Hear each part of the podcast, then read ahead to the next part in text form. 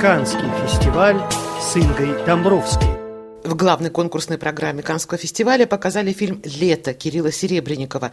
Режиссера, находящегося под домашним арестом, на фестиваль не отпустили. Поэтому рассказывать про картину, защищать ее, объяснять зрителям и журналистам пришлось актерам и продюсерам. Очень жаль, что мы не услышали в Каннах слов автора об этом фильме. «Лето» – очень важная работа для российского кино и для целого поколения российских зрителей, поклонников андеграундного рока конца 70-х. Очень щедро рассказывал о фильме на Канском фестивале Роман Билек, известный широкой публике по его сценическому псевдониму Рома Зверь, сыгравший у Серебренникова роль рокера Майка Науменко – это фильм о дружбе и любви, прежде всего, объяснил он журналистам, которые в Каннах выстроились к нему в огромную очередь. Центральные персонажи фильма рокер Майк Науменко, лидер группы «Зоопарк», молодой еще Виктор Цой и Наталья, жена Майка, у которой с Виктором возникает нежная дружба. Так охарактеризовала эти отношения сама Наталья Науменко, консультировавшая Кирилла Серебренникова при написании сценария. Снимать кино о кумирах сложно. Цой был любимцем миллионов. На его роль у Серебренникова было около 300 претендентов, и никто из них не подходил. Лишь за две недели до съемок на проекте появился родившийся в Германии корейский актер Тео Ю. «Мы все выдохнули. Это было счастье, что мы нашли Тео», — говорит Рома Зверь. Это стало счастьем и для зрителей. Настолько бережно и тонко подошел корейский актер к исполнению роли Цоя. Такое бережное отношение к своим персонажам характерно для всех актеров лета. Ирина Старшенбаум, сыгравшая Наташу Науменко, буквально, как говорят французы, пронзает экран. Хотя у нее мало диалогов, ее героиня светится каким-то внутренним светом. Она словно душа всей этой истории. Также бережно авторы фильма подошли к воссозданию музыки и песен группы «Зоопарк» и Виктора Цоя. Рама Зверь в фильме потрясающе убедительно поет песни Майка. В адаптации песен участвовала его группа «Звери», которая перезаписала музыку тех лет, адаптировав ее под сегодняшние музыкальные реалии. Но, опять же, бережно, с уважением к малейшим деталям. Например, Цой, как известно, играл на 12-струнной гитаре, у которой по каким-то причинам отсутствовали две струны. На такой же десятиструнной гитаре Цоя были записаны песни для фильма. На перезаписи использовались старые инструменты, причем группа Майка Науменко «Зоопарк», по словам Ромы Зверя, играла криво.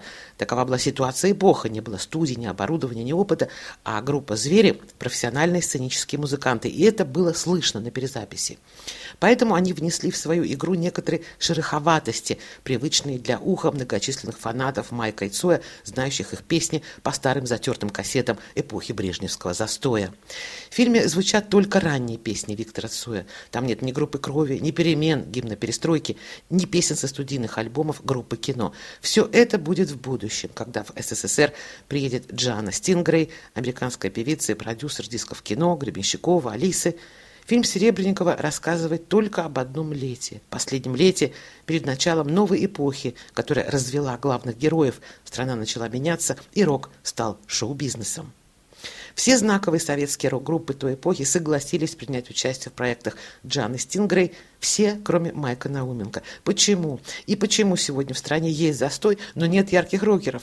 Об этом мы говорим с Ромой Зверем, исполнителем роли Майка. Он рассказывает, как начинался этот проект. Рома Зверь. В феврале прошлого года Кирилл э, позвонил мне. До этого мы не были знакомы с ним. Он позвонил мне и предложил встретиться. Э, вкратце описал сценарий, о чем он хочет снимать фильм, и предложил мне роль Майка. Э, я очень удивился, потому что ну, я не актер, а музыкант. Я переспросил, хочет ли он видеть меня, именно почему именно меня. Ну, он аргументировал то, что я музыкант, и, скорее всего, я справлюсь с этой задачей, потому что я мыслю как музыкант, а не как актер. И предложил мне эту роль. Ну, я не очень обрадовался этому, потому что мне очень э, тяжело принимать такие серьезные решения и брать на себя такую ответственность. Я очень ответственный человек и люблю делать все хорошо. Я был не уверен в своих силах. На что Кирилл, собственно, успокоил меня и сказал, что поможет. И когда Кирилл подтвердил а, в, вот эту информацию, да, что я просто Кирилл, если я не хочу играть эту роль, но если ты мне поможешь, э, если ты во мне уверен, вот тогда я соглашусь. Он сказал, я в тебе уверен, не переживай, все будет хорошо. После этого я и согласился. И после того, как э, мы договорились с Кириллом, после этого мы еще несколько раз с ним встречались, обсуждали сценарий, мы начали искать уже, продолжать кастинг, э, э, начали искать Наташу и начали искать Цоя после этого. И выбирать песни, какие будут звучать в фильме. Ну, начался процесс после этого. Мы долго не могли найти Цоя. Наташу мы быстро нашли, Иру, а Цоя мы долго искали. У нас э, было около 300 человек из России, которые претендовали, но все они не подходили. И в последний момент, буквально за две недели до производства фильма, э, мы нашли Тео, э, вот, и он приехал на кастинг, и мы просто все выдохнули, потому что это было счастье, что мы нашли такого, такого прекрасного актера, как Тео. У Кирилла не было установок э, по поводу моей игры.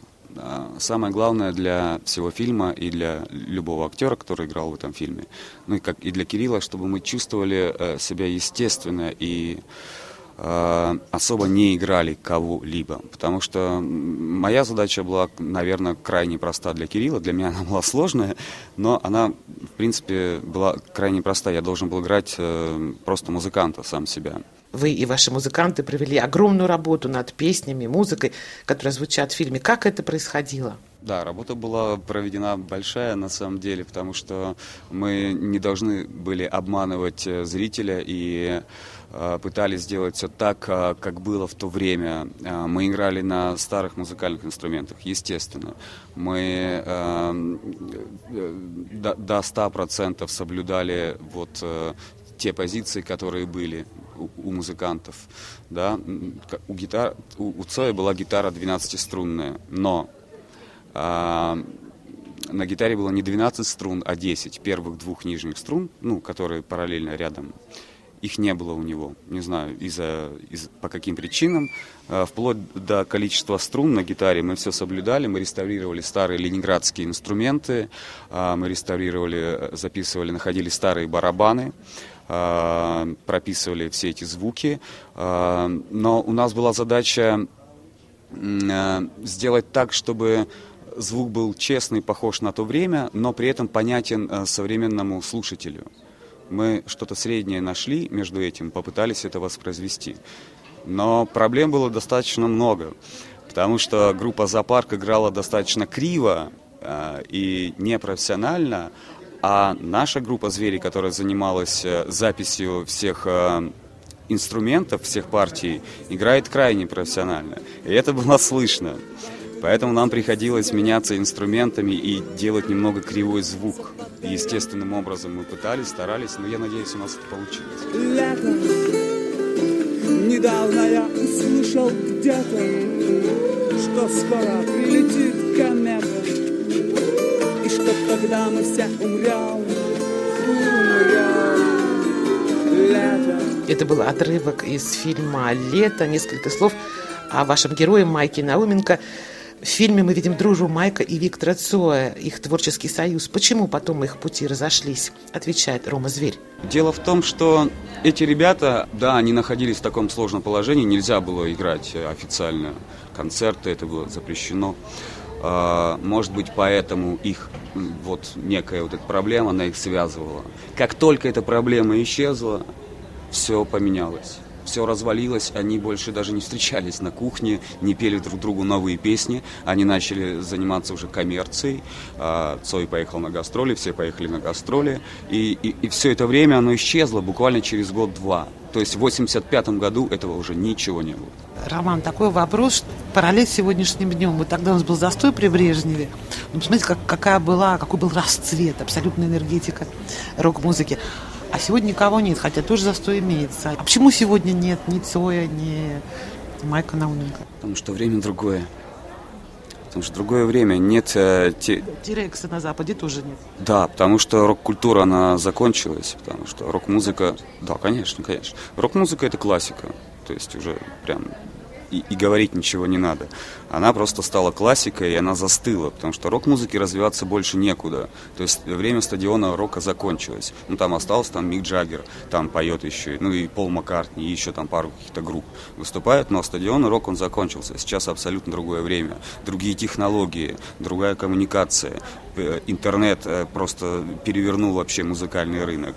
И да, сейчас вполне возможно у нас в России тоже некий застой происходит, потому что у нас один правитель, который уже правит больше Брежнева по времени примерно. Но рок-музыка уже не является тем а, рупором, а, той трибуной. И, как мне кажется, на смену рок-музыки и, и тем музыкантам, рок-героям, которые были раньше, пришли другие а, ребята, которые читают а, рэп, хип-хоп, и они являются рупором современной молодежи. Потому что все упростилось, технологии упростились. Вы понимаете, что раньше, чтобы быть рок-музыкантом, нужно уметь играть на гитаре, это раз.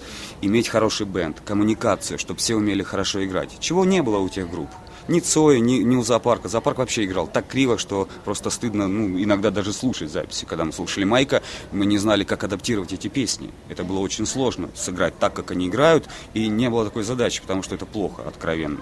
Ну, в этом ничего плохого нет, я никак не хочу умалять да, достоинства. Но сейчас э, все упростилось, и человеку гораздо проще купить микрофон, э, забить там три программки, барабанчики, бит, и под это зачитать то, что он думает. Поэтому рэп-культура в нашей стране сейчас, наверное, во всем мире а, является более какой-то такой свободной, независимой музыкой, нежели чем рок-музыкой. На вопросы РФИ отвечал Рома Зверь, музыкант и актер фильма Кирилла Серебренникова «Лето». С ним беседовали Софья Терлутен и я, Инга Домбровская. Фильм «Лето» выйдет в российский прокат в будущем месяце.